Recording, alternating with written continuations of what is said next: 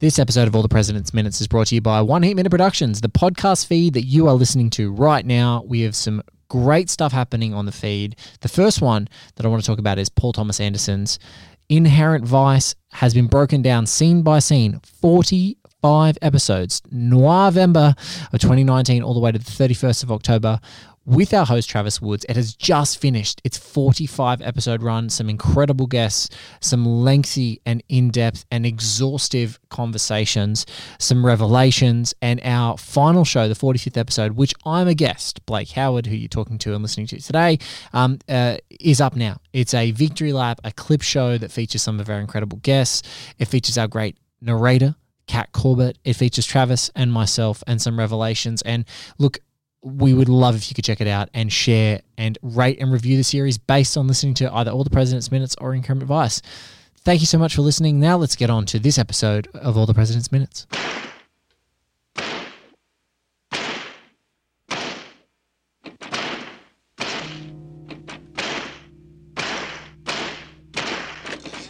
You have two extraordinary candidates in John and the Reverend who deserve your vote. And let's face it, you've also got two senators who badly need to be replaced.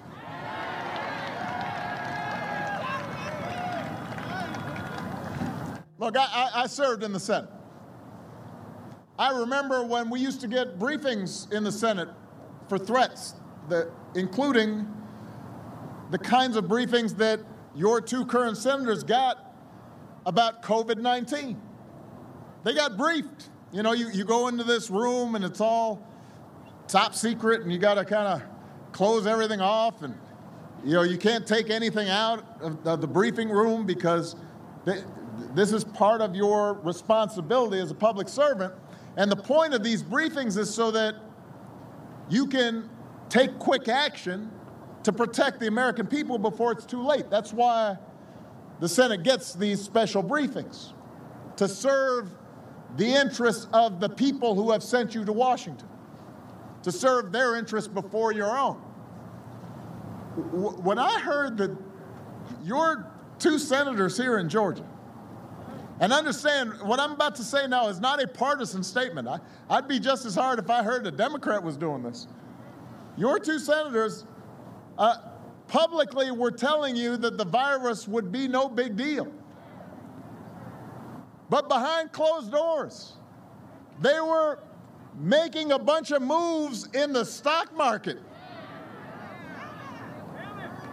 to try to make sure their portfolios were protected instead of making sure you were protected. Man, that's shady. That, that's, I mean, that, that's, that ain't right. They downplayed the pandemic in public, and in private, they're trying to see if they can profit, profit from it, both of them. Not just one of them, both of them. They're like Batman and Robin gone bad.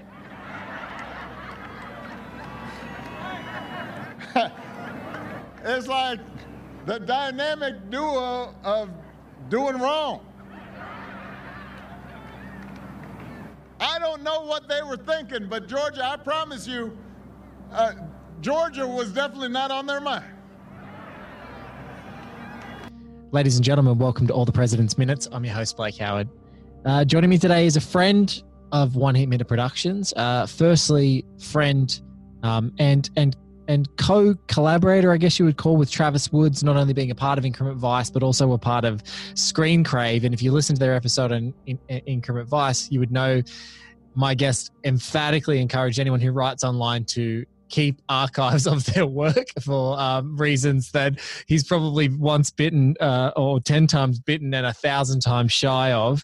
Um, uh, when I had, uh, when I just finished editing the show, uh, another friend of the show, Garth Franklin, said, Oh, you had this person on the show. The last time I saw him, we were drunk on a fire escape. And so, if the resume is not already sounding intimidating and and cool, hold on to your hats. Right now, he's mainly on Twitter because he is working in the biz, but he was a writer on the internet who now is semi retired. He wrote for Chud.com, Screencrave, as I said, um, has also had bylines in the New York Times, um, is an insanely talented and insightful uh, a writer and, and and a film mind, and particularly on the Inherent Vice episode, you can hear that, and you would have already heard it. You're about to hear it now, but he's also one of now a few people who have started lobbying for their own podcast on the feed. His about uh, Under the Silver Lake. And largely, we haven't kicked it off yet because I haven't thought of a good pun title. Maybe that's what we can find out today. It's my distinct pleasure to welcome Damon Houx to All the President's Minutes. Mate, thank you so much for being a part of the show. Oh, thank you for having me. Maybe something about uh, Beware the Dog Killer, something related to that. We'll get um, very kind introduction. Well, so, well, you just all of our guests emphatically, uh, uh, you know, uh, get their really sort of florid introductions because we're happy for a your time, but b your insight, and so that's just that's how we roll here at One Heat Minute Productions. That's what we do. Well, who who doesn't enjoy being buttered? Um, in more ways no, than one. no, I'll, take it, I'll take it in stride. Um, yeah. So, um, am I the last person you're talking to before the election? You are. are you doing one tomorrow? You're the last American that is coming on before the election. There will be a couple of Aussies. Uh, I can I can tell guests now uh, Cam James and Alexei Toliopoulos, both uh, comedian film guys uh, of of the Finding Drago slash Finding Desperado podcast, are going to be the last guest before the election, and uh, and so yeah, it's it is a weird nexus of time that I'm coming to you today. Yes, uh, we're, we're uh, 48 hours from results starting to trickle in. Um, it's already it's it's an interesting time to be alive. We'll just leave it at that because everyone's been going through it and no need to rehash. But we're definitely in this weird um, twilight time, hopefully, um, right now. That uh, yeah, it's nerve wracking and it's got it's good to watch a comfort food film like All the President's Men to kind of hope that uh, yes, it is really dumb, but it can be taken down. Um, yes, and and it can be infuriating and there can be this weird uh, publicity media doublespeak that happens where it's all non-denial denials and just sort of like uh, questioning the integrity of the news sources rather than actually staring into the facts of the case that as it as, as it happens. Um, and it's really weird Damon because so far I knew this was coming, and in my head had been thinking about the end of the show, which which is going to end. You know, we're recording this now on the second of November, Australia time. In twenty days' time, every single episode of the show will be complete. Like it, like we're finishing on the twenty second of November, and arbitrarily the date it'll be the twenty first in the states. Arbitrarily, the only reason for that is it's my daughter's birthday, and I finished one heat minute on my son's birthday, and the twenty second of November is my daughter's. So that's what's just happening for me but I, as I started to roll into this, I started going, oh my God, there is going to be a, there is going to be a coda almost of this show. It's going to be such a strange chart to say right up to the point that we know whether Donald Trump is going to have four more years in office or not. It, we're going to cross that bridge. And the tone of the show, like a, uh, one of my guests, an Aussie, Tom Clift, was like, God, this show is going to sound really different one way or another so it's going to be super interesting to talk to people. And so this week, I, am not sure how many more American guests I'm going to get that are going to be comfy to talk, unless the election results go the way that I think most of the world want them to go, which is Biden being elected. Then I might have some emphatically happy people to talk to. Or if it's uh, another Trump win, I might have some people who are very ready to scream at this movie about being a lie, about, about no longer being authentic, but being a lie. It's funny, you know, four years ago, I, I was at work um, and we were all, you know, kind of sitting there and earlier in the day. I was thinking, hey, even though it's a Tuesday, the election's happening, I'm probably going to go to a bar after this. We have our first woman president. You know, maybe, you know, people are going to be kind of horned up. You know, maybe it's going to be like good for sexy time. Um, and of course, you know, however many hours later, uh, just feeling like you'd been punched in the stomach mm, six or seven times um, by a very large, um, skilled gentleman. Uh, it was uh, horrific. Uh, and now it's the tragedy is if he loses, uh, we can't go to a bar to celebrate with our friends. We have to all just text each other and, and Zoom and, and, and just be like, yeah. Hopefully we get there. Um, it's weird to think that democracy is holding on by the tiniest of threads, but you know, maybe it's, it won't be all that bad. Yeah, I, I don't know if I've talked about it much on the show. Maybe I mentioned it once or twice, but I just remember my boss and I were working. Uh, my boss at the time and I were working at a different site that day in the company that we're working for, which it's a it's a multinational multinational company. It's got a couple of different buildings. So we're working in the one of their city sites and we're sitting together, and we're just typing. And she had a few meetings, and I said, "Oh, I'm going to bring up that 538 election tracking website, which does a lot of analytics and projections and stuff. And I'm just going to follow, I'll keep it on one of our screens today so we can just check it out as we're doing other stuff. Anyway, as so it's all the predictions are Clinton, Clinton, Clinton, Clinton as they're happening. And then one of the first big state results comes in, and their prediction was that Clinton would have it by 70 30, and it comes back almost like 80 20 for Trump.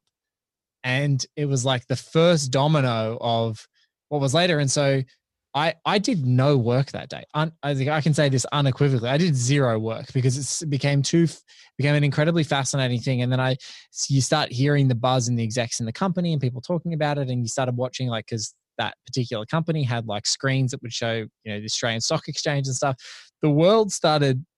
The stock exchange started reverberating uh, with the impacts of the American election, and things started happening. And all the news all the news in in the country was like this is not you know to quote another great podcast like this is not happening sort of thing and it started all happening but i just remember that that moment that it sort of cascaded out of control and i think what at least has been good about this election is that people are so emphatic about voting and getting out there and doing it that no matter what i think it's like it will show one of the biggest participations ever of voting so like undeniably you know while while the 2016 election ultimately was not completely a landslide to Trump, like he won it pretty convincingly in the end, um, but but it but um, uh, it wasn't a landslide. I think this time, what what is going to be is that the representative government will win, and and from what I'm seeing, it's tracking towards a Biden and Harris win um, for every reason under the sun.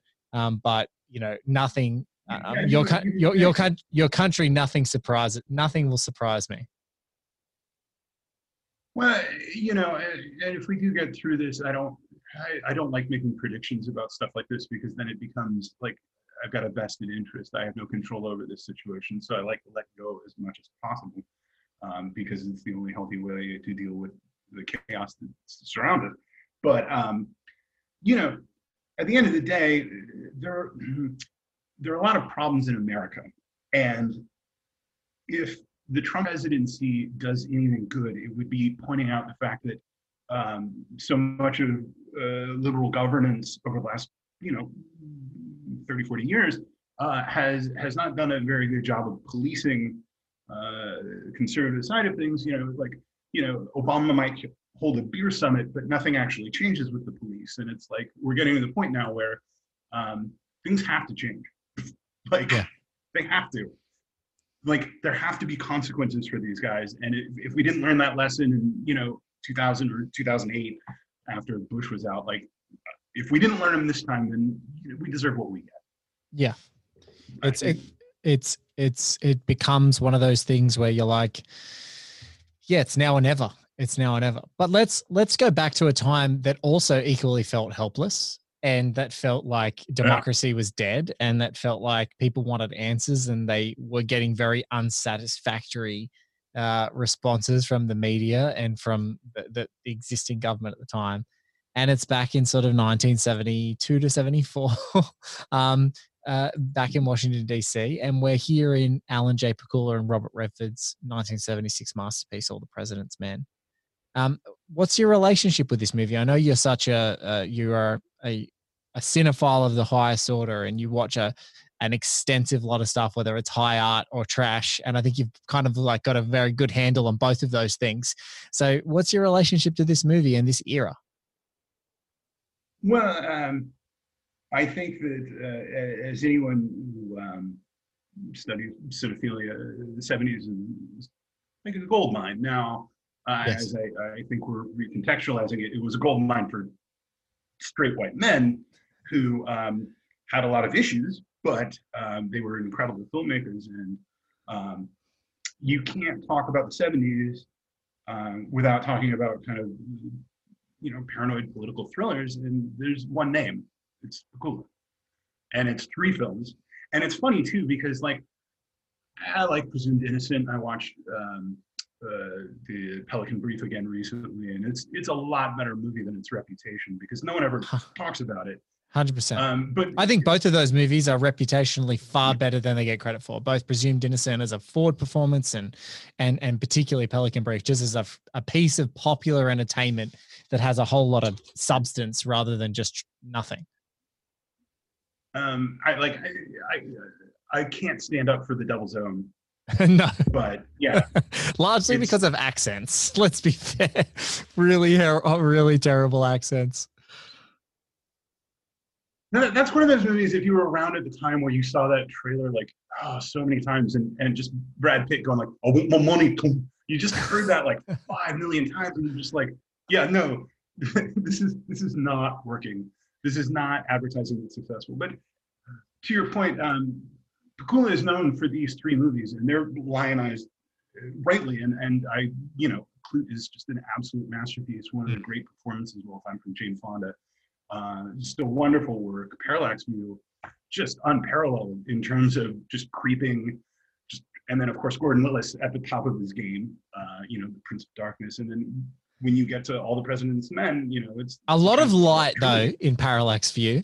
A lot of light compared to Klute. Like Klute is shot with like ambient light, like from another room, and then Parallax inverts it completely. Like it, like it is, it is very bright spaces. There are some dark ones, but it's very bright, and that's the oppressive thing. It's like you are just being dwarfed by all these gigantic, you know, uh, structures. Um, and then in Presidency, kind of comes through and, and gets to balance, gets to play with the underworld, and gets to play with the well lit. And it's just kind of like they they do make a beautiful aesthetic trilogy, if nothing else. You know, sound off, just look at these things, how they're framed and how they're visually told. It's it's pretty pretty special. what I find most fascinating about Pakula, and to a certain extent, I have myself to blame for this. Like I've I've never seen any of his '80s movies. I never saw was it Orphans.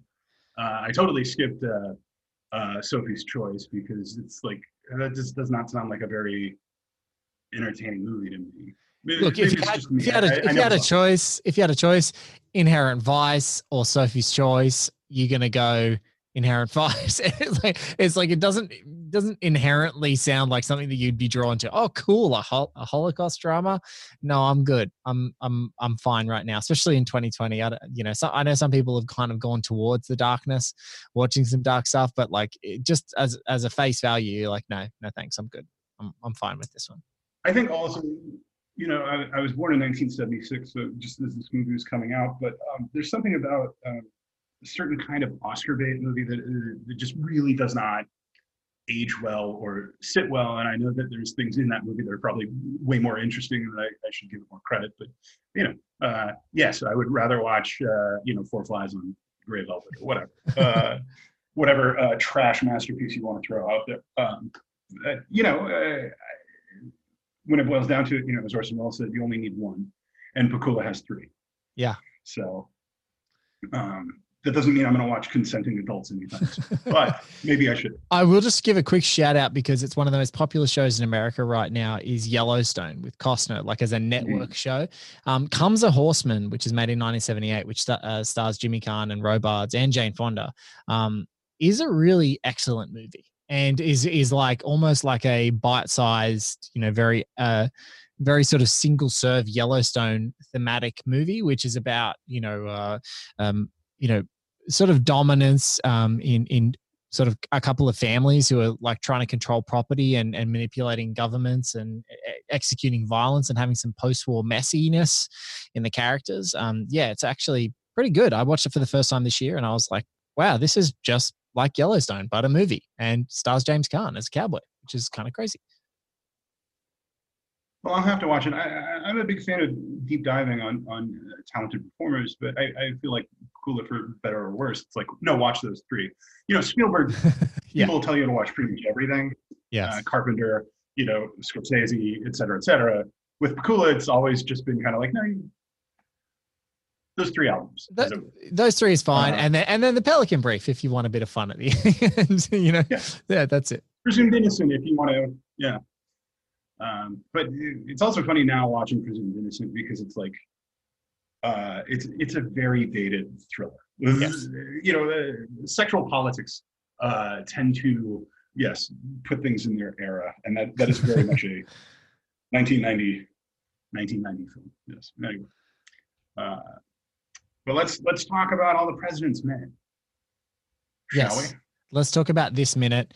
Um, while yeah. while so many moments in this movie is great strategy, I I can't get enough of these guys hypothesizing and strategizing over fries at um, old 70s style McDonald's. Um, that doesn't feel like a crowbarred in like commercial reason, but just really feels like true to the characters. Like these guys consistently eat on the run. They consistently eat things that are fast.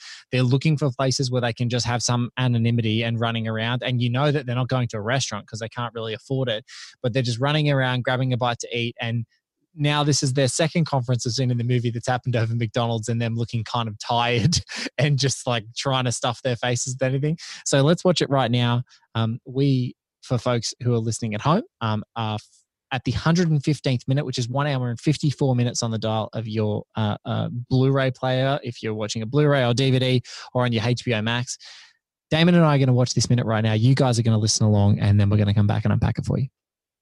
We've only got four out of the five who control the fund. It has to be Haldeman. I don't think we got it. We know the fifth is a top White House official. But no one has said it. No one has named Haldeman. No one's denied it. That still doesn't prove that it was Haldeman. If you go to bed at night, there's no snow on the ground. You wake up and there's snow on the ground. You can say it snowed during the night, although you didn't see it snowing. Yeah, but if we can't prove that the fifth man is Haldeman, we're wiped out. Everything in that campaign is done with his approval. We know that everybody who works under Haldeman does so with his knowledge. And everybody is under Haldeman except the president. Common sense says it's Haldeman. We go and see Sloan, and we tell him that we know that he named Haldeman to the grand jury we, all we would need to do is have him confirm it. Right. Want to do it that way? Yes. Let's go back and see Sloan.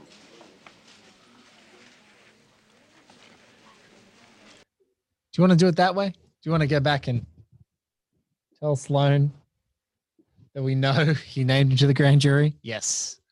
It's one of the more tenuous sort of uh, moments of the movie, one of the more tenuous bits of uh, uh, of I guess sort of tradecraft, if you want to call it that. But god damn, I, I can't get enough of these guys coming to the end of their rope with some of the information, you know, trying to fill in the blanks and uh, and you know, do, just trying to stretch people, back them into the corner to confirm the things they don't want to confirm. It's such a brilliant scene.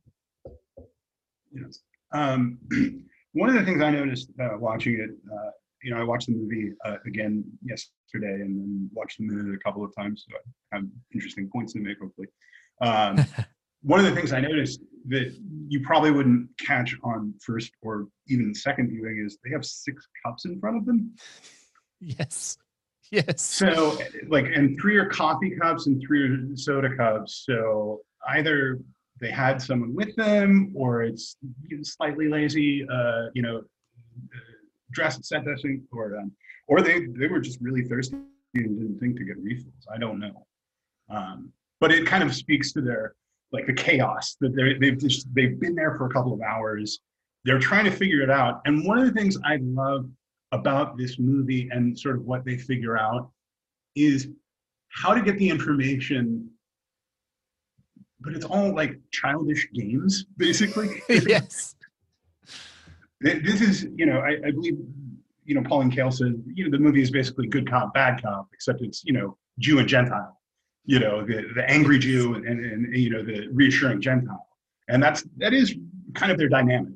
Though Redford obviously shows a little more uh, skill at going for the jugular in some ways. Um, so not completely fair, but like, I love that the, the, their whole machination to reveal this plot is to basically bluff.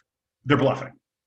Like, how do we bluff successfully? What is our successful bluff? It is a massive game of poker that is just bluff mm. after bluff after bluff, all, all with And everyone. it's, and it's like, and it all builds up to one of the great moments in, where he asks someone to count to 10. I mean, that's just kind of the level of what they're doing. It's, it's the whole world basically, you know, or, you know, the, the sanctity of, of democracy hangs on a, a game of tiddlywinks, basically. I have to say, though, uh, more than anything, uh, how old are you? I'm 35. like every time I see a McDonald's like this, it's like uh, I I um I played hockey as a kid, so I Yeah. had more 6 a.m. trips to McDonald's, having their breakfast plate, 7 a.m. trips to McDonald's after playing hockey for an hour. You know, all those hockey moms maybe sitting in the smoking section of McDonald's while all the kids are having their, you know, and it, there's just something about uh, that architecture that because it was mass produced, uh, but no longer is really with us. Is really, uh, yes, uh, the Proustian cake of it all, as it were, um, always Oh. hits me strong. I always look at those, and you can just find yourself running around under the tables, getting covered in animal fat. It's uh, happy. Um, I was just going to say that's a very um, Australia seemed to mass produce a lot of their early McDonald's around that time, and then you know early '90s, all the '70s stuff started to get phased out with all the really kind of gross '90s stuff, which now is I don't know seems to have hung around for a really long time as well, and the '70s stuff probably hung around from the '50s. But um, yeah, my, my earliest memories of McDonald's are some of these places, the wooden the wooden barriers between things, the way that the seats were staged, you know, so it does feel familiar. And we used to travel a bit up and down the coast from Sydney with family and, and back to home. And McDonald's wasn't as prevalent in Oz. So when we did go, I do remember those, you know, I remember those cups. I remember those things. And I remember they started having playgrounds for kids. And you'd be like, oh my God, there's a playground. And that's how the parents would get you out of there. So they could sit in there. And the, it was then outdoor in the 80s. It was a bit more sophisticated, the outdoor smoking section, not indoors. Um, and then uh, how dare we have it indoors? Uh, and the kids would be out playing. But the smoking section is right next to where the kids play. So that, I mean, obviously that's really smart as well. Um, perfect. So yeah. Well, so yeah, that's the first thing I think of. The other thing, one of the big things about this movie is because it came out in 1976. Um, they were approaching it from an angle that we look at it completely differently now, which is uh, at the time they're not giving you context of names of like Halderman and Ellsberg and all that stuff, because in 1976 they could assume every single person in America knew who all these players were Mm. because they've been paraded through the news for the last you know Months, years at months, years. Yeah. Um, Sean Burns, Um, been a guest on the show, Talk to me about um, his folks had the, I think it was the trial transcripts that you could actually buy, and they were like phone book size things of all these different depositions from all of the players speaking, like the Senate committee asking them questions and then making their confessions. And Sean's like, you know, my, my parents had them because my dad was a Watergate nut and like they eventually were like doorstops in our house because they were so big. And I'm like, I would, um, in my mind as an Aussie, that's, we just never had any conception of that. I'm like, oh man, I would love to.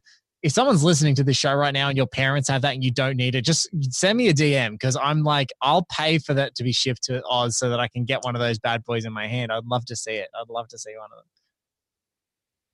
But what, what's so amazing is that 44 years later, um, it becomes readily apparent that you don't need to know who these people are if the characters know who they are. It's you know, it's like it's the proof is in the pudding. You know, Melville, uh, Jean Pierre Melville always talked about like people will always follow a character if they're good at their job. Yes. And if you watch people do their work well, it is automatically investing and interesting to us as a viewer because we don't need to know how they do everything they do as long as we can tell that they know. Um, which is, I mean, and I'm, I've always been a big fan of process movies, you know, from like The Great Escape to Le Trou. A lot of them are prison movies for whatever reason. Maybe because escaping is you know, the, the Martian, I think, is a perfect example of just, you know, you're following the, like, get the job done. But, anyway. um, So yeah, like, do you know what Halderman did? Do you know his whole thing? I mean, obviously now maybe you do, but Yes. like watching it, you don't need to know. No. You, And- you just know he was.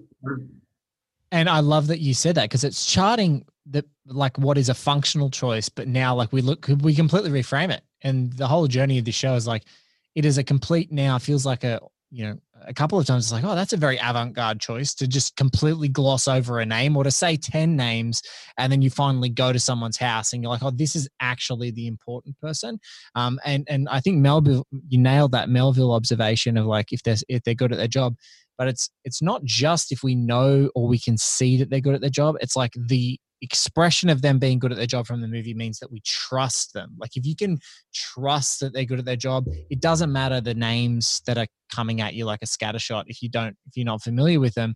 Um it's just like oh yeah well these names aren't important until i need to see you know slippery hugh sloan you know um, stephen collins at his house. That's an important guy because we're now going to him right now and so many of the great players in this movie and so many of the great performances in this movie are people on the other side of a phone that if you even ask me who's watched this movie like hundreds of times now and said blake could you name every character that's on the other end of one of those phone calls that becomes like a huge influential part of the movie? I'd be like no way.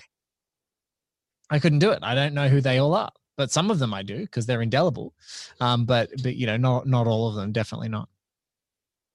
Yeah. Well, it's also what's fascinating about this scene is it's where they make their biggest mistake. yes And you know, obviously, the genius of this movie is they only show you so far into the process of, of, of their investigation. And the mistake they make in this scene is not realizing how dumb they are. yes That's the mistake. Like they didn't even ask. Like you're you're you're drawing a conclusion that makes sense. They're too dumb to think of that. yes That's what happens.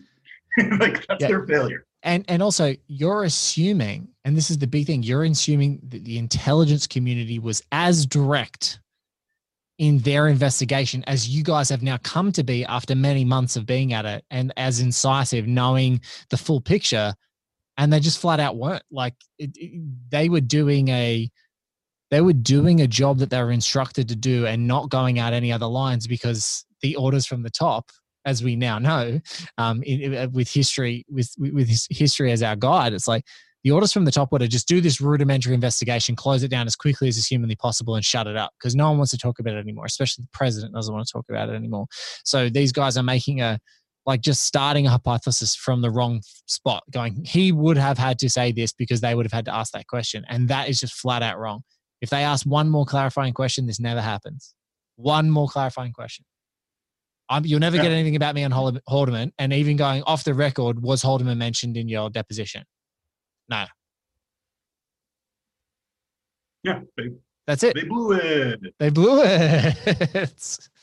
but but I think that what's funny is the six cups that are on the table, the multiple cups of coffee, the food, the amount of time, it all underscores what is that impatience, which they've had to be gruelingly patient and slow and and that great Bradley line of like they didn't have it, that you guys don't have it, you don't have it, you don't have it. This is like the biggest you know, especially that this particular strategy session is happening in McDonald's, it couldn't be more showing to cut a corner.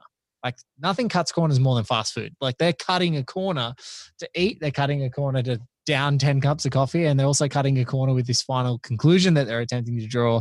Um, and it's just, and again, they're cutting a corner to a conclusion that they are coming up. And I called him Slippery Sloan for a reason. I think it's sort of credit to the creepiness of Stephen Collins and the performance that Pakula ultimately gets out of him, which is he's their most evasive source by far.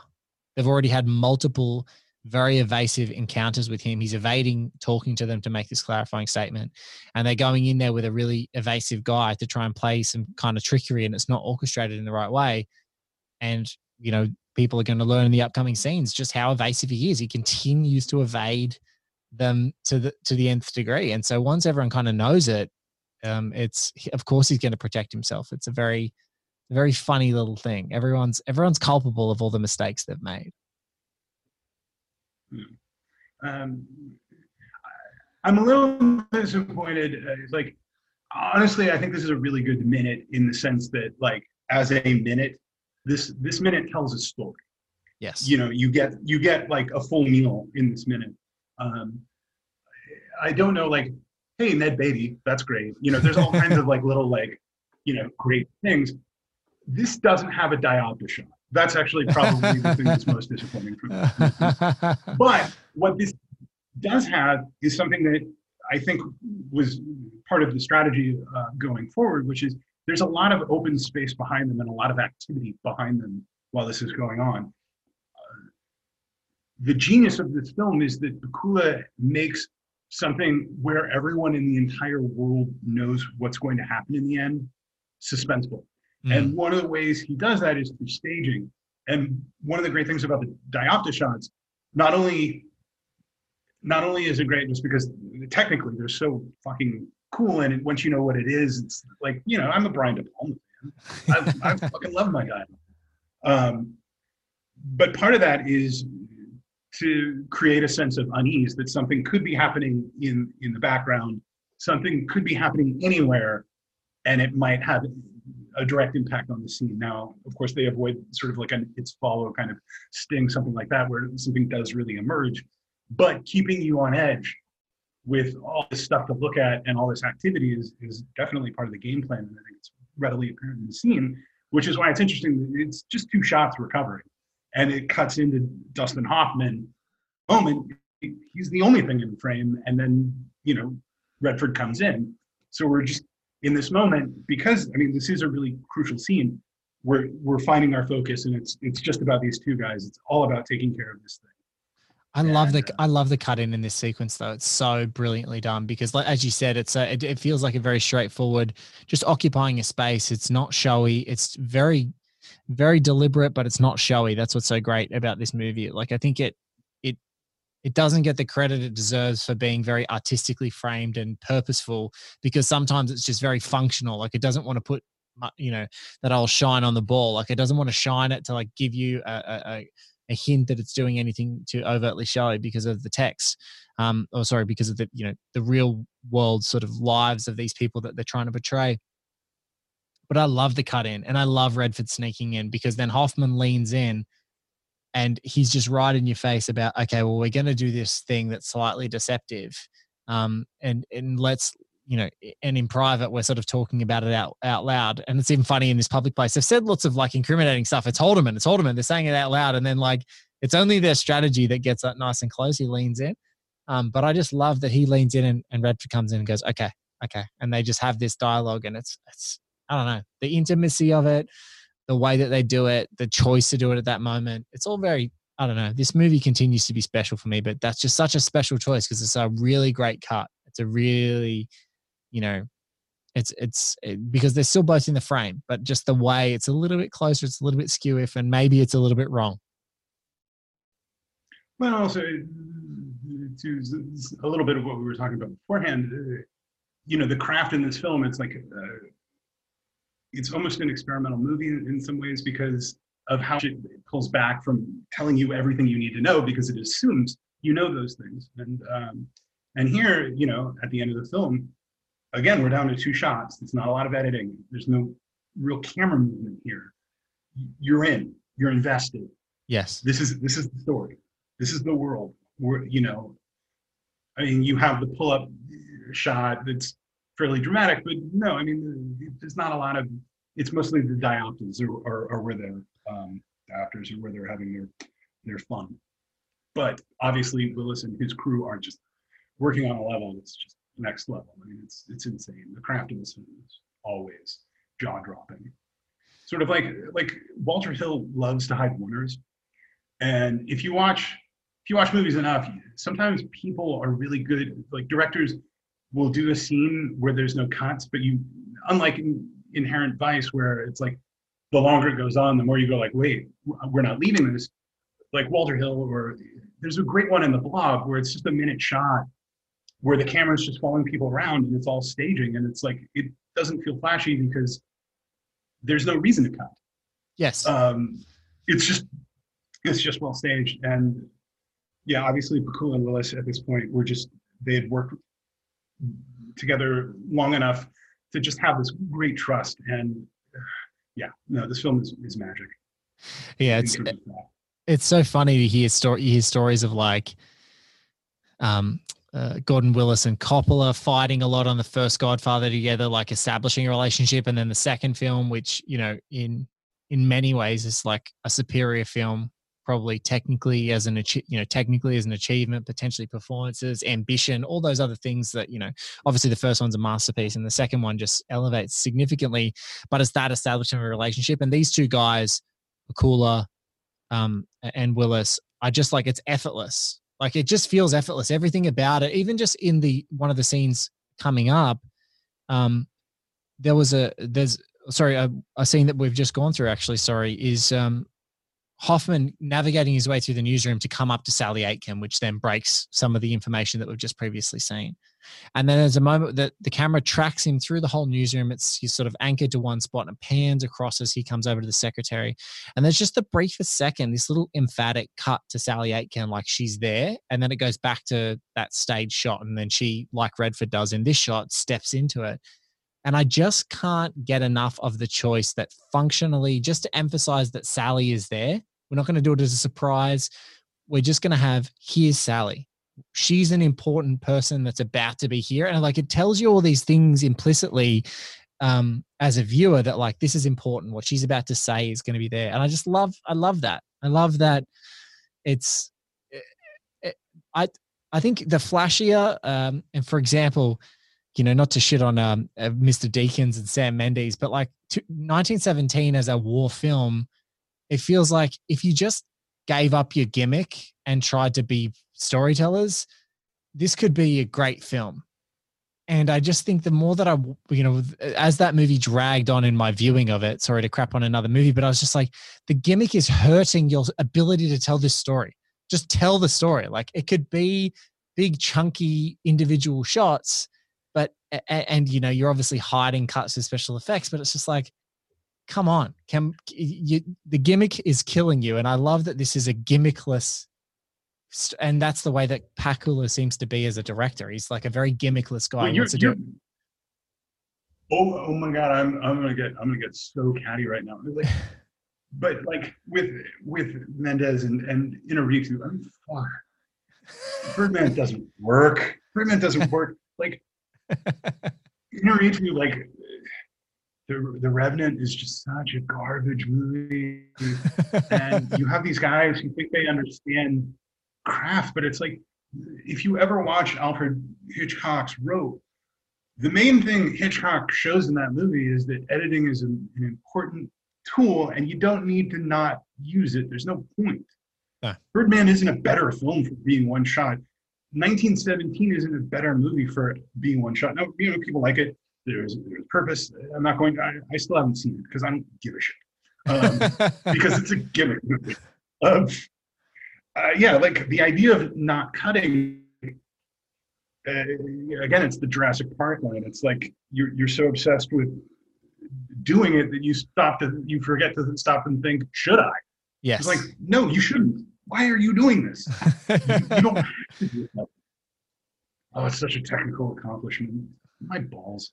One of, one of the but one of the most profound things, and it's like you know Scorsese talks about it, and to paraphrase him, it's like, and Tarantino talks about it, is like the editorial draft of the movie is such an important mm. draft in creation. Obviously, there's like the drafts in the writing, and then direct, you know, the performance on the day and the direction of the day, and the edit is like the edit is literally the final draft of the movie. It is like capturing all the coverage. It's doing things. It's omitting things and calculating, going, we don't need this, or we do need this, or we need to go back and reshoot something else because it didn't work. It's so critically important. And to not have that tool, I think, you know, when we did One Heat Minute and definitely did Inherent Vice, um, and now all the president's minutes of course like all three of these deep dive discussions we've done like editing is such a choice. It is a very calculating and purposeful decision that's so important. It's such like it is the foundational craft in the movie and this movie doesn't knows how to not edit when certain things need a tail so that you have to sit with it and it definitely knows when to edit to emphasize things and those choices are just as important um, and and when I look at this film, and particularly when I think of like um, the editor um, of uh, of All the President's Men, which is Robert L. Wolfe, who used to work with Sam Peckinpah, um, you know, he is such a vital contributor to this movie because he helped them design the ending. Because the ending was going to be, you know, Nixon resigning and going, you know, one of the original endings of the film was going to be Nixon resigning and going off in the helicopter, that sort of famous shot. Also, that's portrayed in the beginning of Frost Nixon, um, Ron Howard's film. And, and, he, Robert Wolfe, as you might imagine, as someone who worked with Peckinpah and liked his guns, was a Republican. And he goes, that's just on the nose. He goes, it's a bit on the nose to do like he comes down on the helicopter, he leaves on the helicopter. He goes, he just felt like a bit on the nose. He's like, let's do it with the facts. Let's do it with, you know, the teletype. And they redesigned the, the ending. Tape. Yeah, they do, do it on the ticker tape. Like do it like there, you know? Um, so yeah, I, I just, the gimmick is so pointless to me in so many ways. Well, I think also the big thing is that uh, because editing, like most of the post production work on a movie is invisible. And so, you know, it's like we don't know how much an editor shapes a film in the same way maybe we can see performance or direction or cinematography. So it's always just like, you know, it, you can't, it's harder to compare, say, Michael Kahn to, you know, Dee Allen or whoever you want to mother cutter, whatever names you want to throw out there as your editors. But uh, yeah, I mean, obviously on this one they were working with some. The craft on this one was unparalleled. we've said so. Anyway. Yeah, it's and so we get into this moment. We get into that performance. Um, these these two guys are so in sync at this stage of the movie, but it's been great to watch them evolve to be in sync in this movie. That it's kind of one of the one of the scenes where maybe being too in sync and not challenging one another is actually a bad thing. And I was just thinking about that when I was just watching this in the minutes preceding us talking. I was I've talked so much about from a technical standpoint, these both of these actors learning each other's lines towards the end of the movie so that they could interrupt each other organically. Um, you know, all those fun tricks that they played. Obviously, the tension between one of the greatest double takes. I'm a Republican in the Col- in the original Collins Sloan scene, and and Hoffman doing the like quadruple take that uh, Woodward is a Republican. That great tension, but now in this scene, they they're not. There there is a there's a frustration at the story not moving fast enough, but Hoffman complies because in a way Redford's cutting a corner and Bernstein's like, yeah, we can we can use our tradecraft, we can be journalists and manipulate to get the answer. But it's one of the rare scenes where they were in agreement and they're in chorus and they were wrong. Like they actually need need the strength of being different and having a clash of opinions that makes their relationship so powerful and, and helps them uncover the things in this story. Well, it's also this scene relates to an earlier scene that sort of parallels with it, where they they're, they're conceiving a similar thing, where they're going to do a little rush fake, as it were, with with another of their witnesses to try and get information out of them in a similar way. Yes. So this is this is basically the time where it's like they're trying it again and it doesn't work. Yes. Um, um, this this movie's so sharp and what, what's amazing about it is how well, obviously, Goldman adapted the material. Um, I agree. Yeah, I mean, they found it. They found they found the best way to tell this. yeah, in, yeah. in in in so many ways, and like I know I said The Godfather before, but it sort of happens as like the Puzo novel ultimately is the basis or the scaffolding and the structure that they then expand and extrapolate for the first two movies, which are kind of both undeniably incredible. Um, and I think that what's such a great choice is um, knowing what to take in the novel because it does go beyond their investigation. It does go beyond and it takes you into places and having the laser like focus of going, all I want to see is these guys in this point in time, like up to this moment. That's the movie. Like this is the movie. The rest of it is extraneous. We don't need it. And making that choice to go, that's how we're going to focus on it. These are the characters that get on blast. And these are the moments that are going to be scary it's like yep that's that's the real stuff in there i think it's a it's kind of genius the, the way that he does it because it's you know so many things try and you know obviously the one big one that I criticize the most is like turning one baby book like The Hobbit into three movies is like one of the dumbest decisions of all time. Um, when you've got three Lord of the Rings movies that are actually quite good, um, that that that trim down the uh, the the movie, but in this case, it's it's really smart because it's like the actual movie, everything you need to know is here, and then not reaching any of those other things, any of their other texts, any of the stuff. It's like this is it, this is how it is, and it just seems unconscionable that it would be allowed to happen today. They'd be so you know, let's make the whole thing. Let's do it as a series on Netflix. Let's do 10 episodes of every one of the books that Woodward wrote. Like it just feels like we don't need that. We need we need this moment because that's the human element of the whole story. No, it's it's it, it's it's brilliant work, and it's funny too because I remember in college I got a hold of um, William Goldman's draft of the right stuff. He had he had been on it for a while. Yes, and his adaptation is terrible it's it's it, it doesn't work. Um, or at least you know when I read that 20 some years ago, my reaction was like, oh, this is the wrong way to tell this story. yes. Especially when you compare it to the, the Kaufman film. But you know, again, uh, sometimes the right writer is right for the right things, and not always. You can't. Yeah, he's not a jack of all trades. Goldman, um, when he is working within his lane, is one of the great writers in movies when he isn't, uh, he can miss. He can miss. He can swing and miss. he, but, he uh, absolutely can. all the all the greats can miss. Yeah, yeah. This is this is definitely. I think also like uh, Goldman sometimes errs towards cuteness, and I think that's minimalized here. There's it's not a very cute movie. No. Um, you know, you you can see it in some of the periphery you know, when when Bradley yells out Woodstein, you know, there, there's there's little things, but that also feels like a real thing that he would have yeah. at a, at a certain point they became a two-headed, you know, thing. yes. Um, and yeah, and and I, even even you know that's the other thing about one of his early drafts and he, you know the one thing you can say about Goldman he was a fastidious recorder of his different drafts. And there was a funnier early draft of this movie because he was sitting in the newsroom in those newsroom meetings and all the guys around that desk were busting each other's balls the whole time. And like there is a little bit of ball busting in what remains in the movie but it was a funnier movie from the gallows humor of all the journalists at the time. And at the time when you know Redford and Pakula sort of looked at the material they're like it's too funny. Like we can be funny, we can be sardonic, but it's too funny. It's too glib. We can't. It's not a comedy. We're not making. You know, we're not making broadcast news or the paper. Like we're making all the president's men. Like this needs to. You know, this needs to be sharp. It needs to be exactly and precise. And yes, there can be some humorous moments because of the awkwardness, and you need to. In this movie, this it does need tension breaks because it is completely a tense film. Um, but you can't you can't go over the top with that. It's it can't be Butch and Sundance.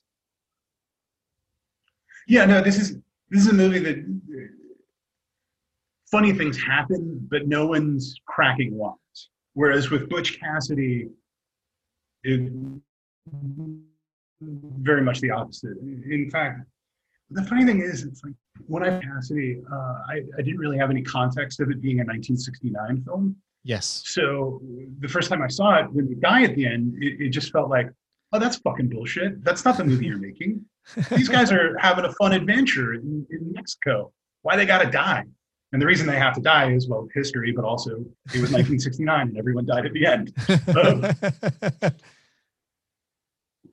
I think I think Australian cinema uh, took the 1969 energy and just applied it to we need heroin addicts in love where one of them dies at the end, and basically for 10 years only made movies where heroin addicts in love one of them died at the end, and you're like, can we go back to Mad Max for Christ's sake? Can we get back to like Gallipoli? Can we do something, just something ent- remotely entertaining, and maybe maybe some uh, you know some Ozploitation energy back, Razorback energy? Give me something because I can't do any more. What you're saying is like, I, I, I, can't say that I'm as well versed in Australian cinema as perhaps uh, someone who lives there. So what you're saying is basically around the time of like Rawhead Rex, that kind of cinema went away, and more movies like Proof. Yes, were coming. Is that kind of yes? The, they kind of like, so like a but.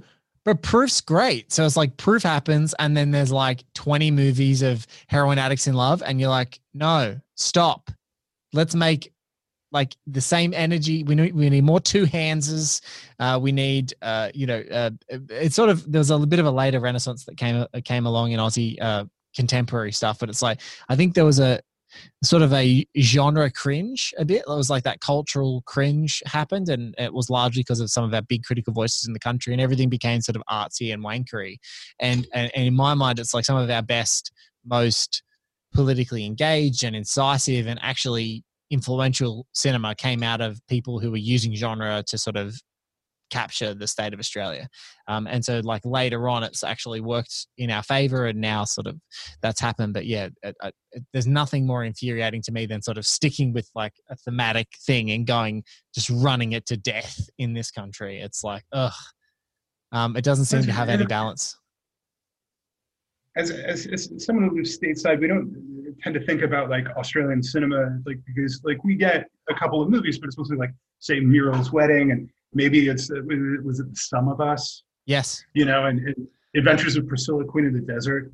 Um, but there's probably a good 60% of the movies that are made for australia that just never come over here. Yeah. And they could be like i don't know maybe you guys made like 14 movies similar to priscilla queen of the desert. We just don't know about it over here. They they probably needed to make 14 because uh, priscilla queen of the desert is amazing. But it's but yes, then after yes. that they don't th- you know that movie is funny and it's heartfelt and it's forthright and some people probably uh, you know it, it, was unashamed about showing that you know a bunch of transvestites weren't necessarily well loved um, they were more a curiosity and they were just the movie just seemed very forthright about the entire culture um, and then you get others where it's just like you know two artsy people in rainy melbourne shooting up together and one of them dies and you're like stop can we just stop I'm done. Um, let's make animal. Let's make Animal Kingdom where the cops are killing the crooks, or you know something like that. You know. All I know is like every year or two, like we we steal one of your actors. Where it's like like Sarah, Sarah, Snook's the latest in succession, you know, and we're all like, hey, yeah, yeah. You're like, you took Snook. She's so good. She's our Meryl. She's killing it. Yeah. Like because we we already had some Samara Weaving, and then you know, oh, she's great. Samara. God, it's such a shame of the controversy that happened with Guns Akimbo because Samara Weaving is so unbelievably badass in that movie that it's she's just a joy. Mayhem, she's great. I, I can't remember the other oh, one. Uh, the um, what's the one where she's recently ready or married? not? Ready or not? That's a oh, that's a ready blast. That, that's a good triple Samara Weaving triple feature. So so wonderful, all three of those movies. Yeah, she's wonderful. I, I think. Uh, yeah, I, I, have been a fan for a minute. She was also on the uh, Ash versus the Evil Dead show for like a hot minute. That's where I and and. I think I think she's uh I'm not wrong in saying she's in Bill and Ted as well, which is great. So she's in Face yeah. the Music. So yeah, no, she's killing it. But yeah, so before that, before that with, with Margot Robbie too, yeah, right? She's yes, an Aussie, yeah. right? Yes, yeah. Now she's running. Yeah, like I said, we keep stealing your actors.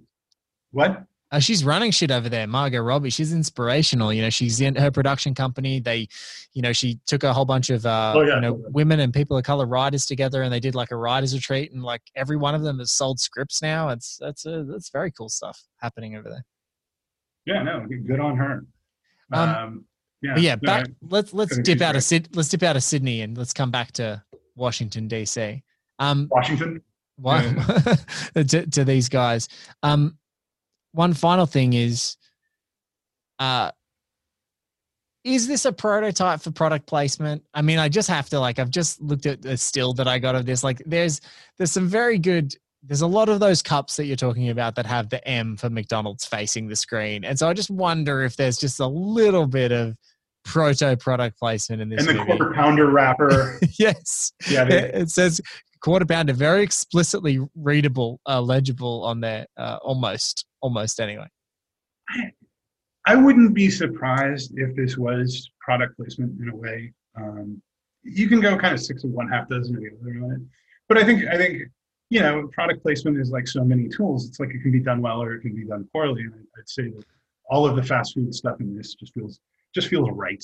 Yeah, it feels right. You know, but you know, I, I, don't know. It's weird now because it's like when you watch a film like Gremlins and there's like a Burger King in the background, and you go like, "Oh, that's the old style how they used to do Burger King." and then you get to spend a minute thinking about like how you know labels have changed and all that fun stuff. I I, I delight I, in it. I, I delight in it too. I, I delight in it too, and then I also marvel when I watch a Michael Bay movie, especially a recent one, at just how unrelenting it is. How you are literally like it's a visual catalog of like ten thousand things. It is like spot the the thing that you're going to be watching. So it's it's it's it's one of those things now that almost it's like it would feel feel remiss of me not to mention it in a scene that's set in McDonald's. But it, it just feels it would be annoying if it was like some random place that had to dress up you know, that's what's uh, actually better about it. It's like it is a McDonald's. It's probably a McDonald's that these two guys really sat in. It's probably they found a spot for them to do it, and they, you know, shot it at you know at night when it was closed, so that they could have the actual visuals and have people working there and have you know whatever the crew, the extended crew. Um, but it, it it just works a treat. I'm I'm just saying, you know, on one hand you've got this, on the other hand you've got Mac and me. This is not Mac and me. no. it's not. No, it is not. Well, look, Damon, it's been such a treat talking to you, my friend. Thank you for being the last American that I'm going to speak to uh, leading up to the election. Thank you for your insights. Thank you for thank you for being a part of the show. Thank you for sharing our recent uh, victory lap of uh, Inherent Vice going around the around the grounds, which you featured in. And uh, yeah, just thank you so much for being a part of the show. I really appreciate it. Well, I, I, went out on a Mac and me reference. It doesn't get any. no, it doesn't. It certainly doesn't. That was Damon Houx, H O U X at H O U X on Twitter is where you can find him. Thank you, Damon, for being such a great guest. Uh, I'm releasing this in the midst of the American election. Right now, I was going to release it before. I'm kind of releasing it in the midst because it doesn't really